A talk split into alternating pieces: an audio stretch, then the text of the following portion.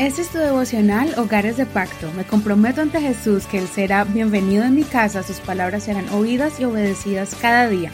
Mi hogar le pertenece a Él. Mayo 18. Doble inmoralidad. Primera de Corintios capítulo 5, verso 1. Ciertamente se oye que hay entre ustedes inmoralidad sexual y una inmoralidad tal como ni aún entre los gentiles se tolera. Tanto que hay quien tiene la esposa de su padre, y ustedes están inflados de soberbia. ¿No habría sido preferible llorar para que el que ha cometido semejante acción fuera expulsado de entre ustedes? Aunque por cierto, estoy ausente en el cuerpo, estoy presente en el espíritu. Ya he juzgado, tal como si estuviera presente, a aquel que ha hecho semejante cosa. En el nombre de nuestro Señor Jesús, reunidos ustedes y mi espíritu con el poder de nuestro Señor Jesús, entreguen al tal a Satanás para la destrucción de la carne, a fin de que su espíritu sea salvo en el día del Señor. La jactancia de ustedes no es buena. ¿No saben que un poco de levadura leuda toda la masa?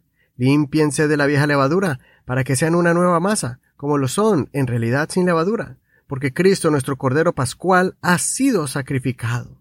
Así que celebremos la fiesta no con la vieja levadura, ni con la levadura de malicia y de maldad, sino con pan sin levadura, de sinceridad y de verdad. Les he escrito por carta que no se asocien con inmorales sexuales, no me refiero en forma absoluta a los que en este mundo son inmorales sexuales, ávaros, estafadores o idólatras, pues en tal caso les sería necesario salir del mundo. Pero ahora les escribo que no se asocien con ninguno que, llamándose hermano, sea inmoral sexual, ávaro, idólatra, calumniador, borracho o estafador. Con tal persona ni aun coman, pues ¿por qué tengo yo que juzgar a los que están afuera? ¿No juzgan a los que están adentro? Pues a los que están afuera Dios los juzgará, pero quiten al malvado de entre ustedes. Este es un capítulo corto, pero muy directo. Aquí vemos un problema gravísimo en la iglesia. Aparte de la inmoralidad y descaro con que este individuo en la iglesia se juntó con su madrastra, lo peor era la posición de la Iglesia complaciente y tolerante con pecados tan claros y desagradables que ni siquiera entre los no creyentes era aceptable. Es cierto que como Iglesia debemos ser pacientes los unos a los otros. Pablo ya nos ha enseñado anteriormente sobre la necesidad de ser compasivos, soportando a los que son débiles en la fe. En este caso, la persona que tomó la acción inmoral y cayó en estado de fornicación no estaba arrepentida ni tampoco aceptaba que estaba en error.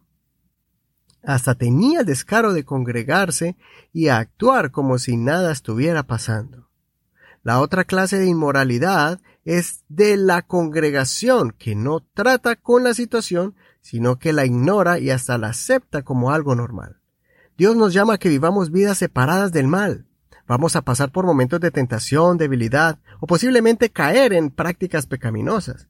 Ese proceso es duro y doloroso, pero es importante cuando la congregación está lista para ayudar al tentado o al pecador, guiándolo a la plena restauración, especialmente cuando el hermano en Cristo reconoce que necesita cambiar. No se debe expulsar al que acepta que está mal, ni se debe ignorar su pecado dejándolo a la deriva de sus propias decisiones. El problema es cuando la persona no acepta su pecado y quiere seguir siendo parte del liderazgo de la iglesia sin reconocer su falta. Espero podamos entender este proceso incómodo pero necesario entre nosotros los de la familia de Dios y que podamos aceptar la corrección cuando, cuando nos la hagan saber. Eso también es una demostración del gran amor de Dios por nosotros y el amor entre nosotros. Los consejeros lo llaman amor firme. El ministerio de la restauración es muy importante desarrollarlo entre nosotros. Recuerda las palabras del apóstol Santiago. Santiago capítulo 5 verso 19. Hermanos míos, si alguno entre ustedes es engañado, desviándose de la verdad y otro lo hace volver, sepan que el que haga volver al pecador del error de su camino, salvará su vida de la muerte y cubrirá multitud de pecados. Soy tu amigo Eduardo Rodríguez. Que el Señor escuche tu oración en este día. No olvides leer todo el capítulo completo y compartir este mensaje.